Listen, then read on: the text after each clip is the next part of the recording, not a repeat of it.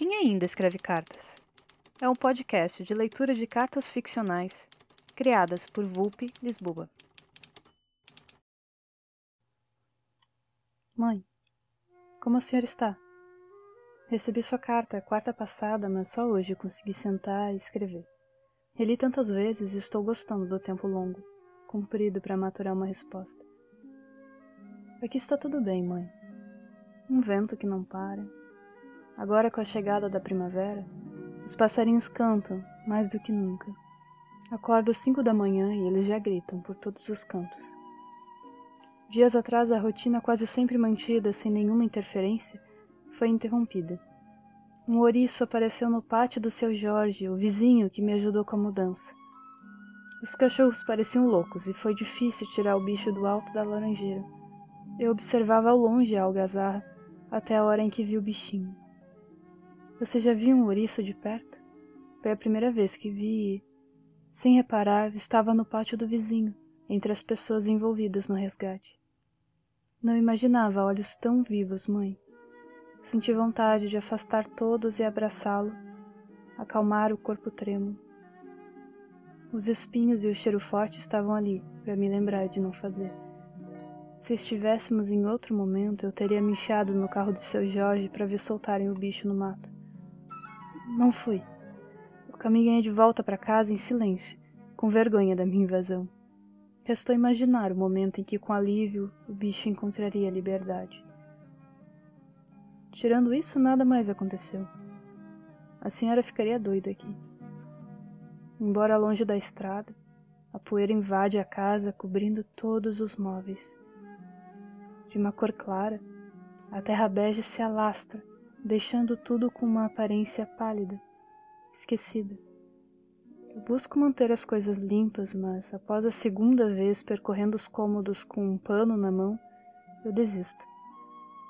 Estou aprendendo a admirar esse lençol fino de poeira. É a única visita que recebo há meses.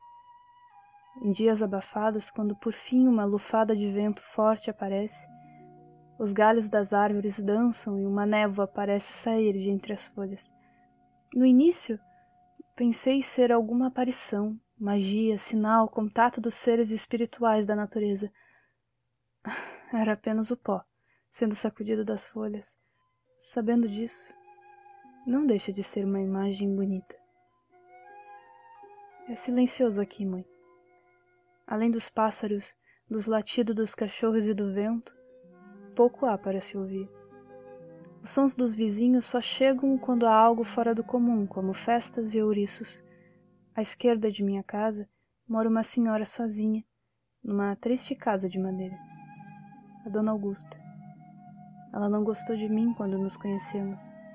Disse não gostar do tipo machorra.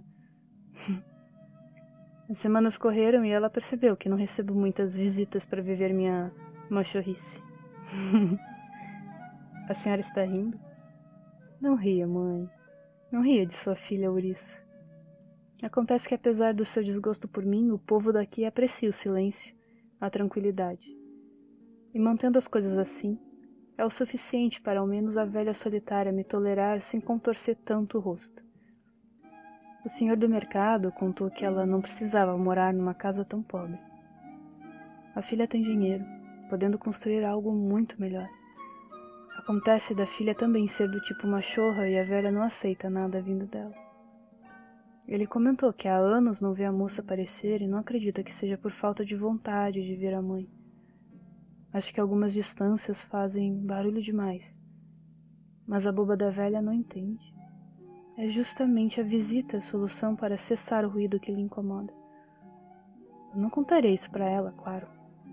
Tenho medo dela, assim como tinha da dona Lauraci, lembra? Sempre andando pelo pátio coberto de hortênsias. Não lembro do que sentia medo. Eu tenho guardado apenas a sensação, a áurea de mistério toda vez que olhava para o outro lado da cerca. O que aconteceu com ela, mãe? E com a casa? Eu estou pensando em comprar uma câmera e lhe mandar fotografias. Se eu comprar duas, a senhora usaria? Assim, vamos trocando cartas e fotos. Posso ver as suas rosas e a senhora, os campos aqui em volta. O que acha? Com amor, Lia.